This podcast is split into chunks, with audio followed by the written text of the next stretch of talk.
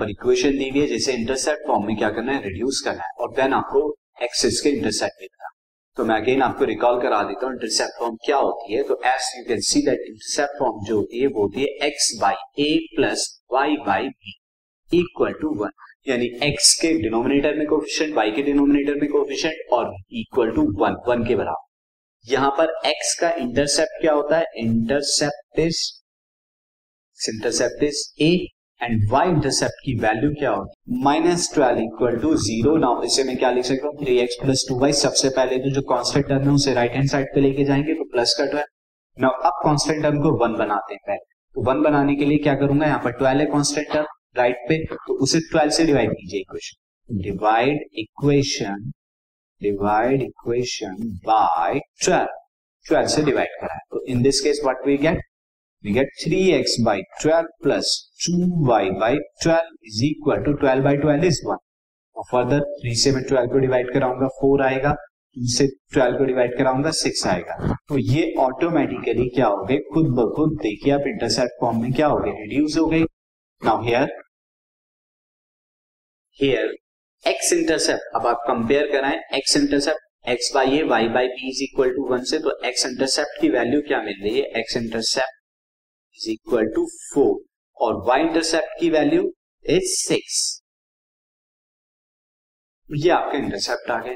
Now second part में जो हमें इक्वेशन दी हुई है, मैं ये सेकंड पार्ट स्टार्ट करता हूँ। सेकंड पार्ट है यहाँ पर three y plus two equal to zero अब यहाँ पर तो एक्स वाली टर्म है ही नहीं। अब एक्स वाली टर्म नहीं है तो इसका मतलब ये होगा कि उसका कोफिशिएंट ज़ीरो का तो this will be the zero x मैं एक्स का लेके आ रहा हूँ, लेकिन इसका coefficient zero plus three y plus two equal to zero. ना जो कांस्टेंट टर्म है टू है, वो राइट हैंड साइड पे होनी चाहिए। तो मैं उसे राइट हैंड साइड पे ट्रांसफ़र कर देता हूँ। That is equal to minus two ना अब माइनस टू को वन बनाने के लिए थ्रू आउट माइनस टू से डिवाइड कराना होगा। तो divide equation by minus two तो in this case is zero x by minus two plus three y by minus two equal to minus two by minus two is one जो three है उसे मैं सबसे नीचे लेके आ रहा हूँ तो ऐसा लिखा जा सकता है।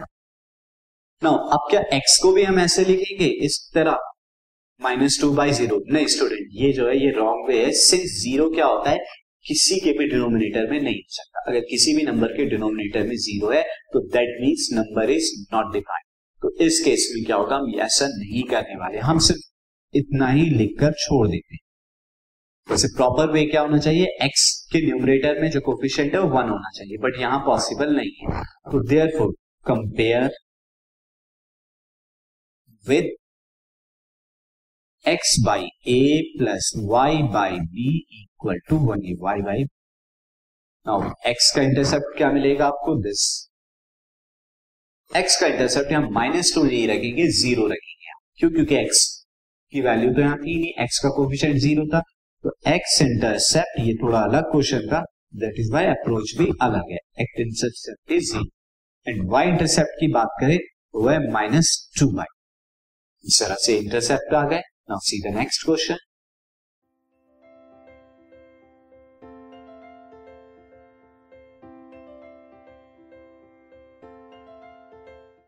this podcast is brought you by Hubhopper Shiksha Abhiyan अगर आपको ये पॉडकास्ट पसंद आया तो प्लीज़ लाइक शेयर और सब्सक्राइब करें और वीडियो क्लासेस के लिए शिक्षा अभियान के यूट्यूब चैनल पर जाएँ। This podcast is brought you by Hubhopper Shiksha Abhiyan अगर आपको ये पॉडकास्ट पसंद आया तो प्लीज़ लाइक शेयर और सब्सक्राइब करें और वीडियो क्लासेस के लिए शिक्षा अभियान के यूट्यूब चैनल पर जाएँ।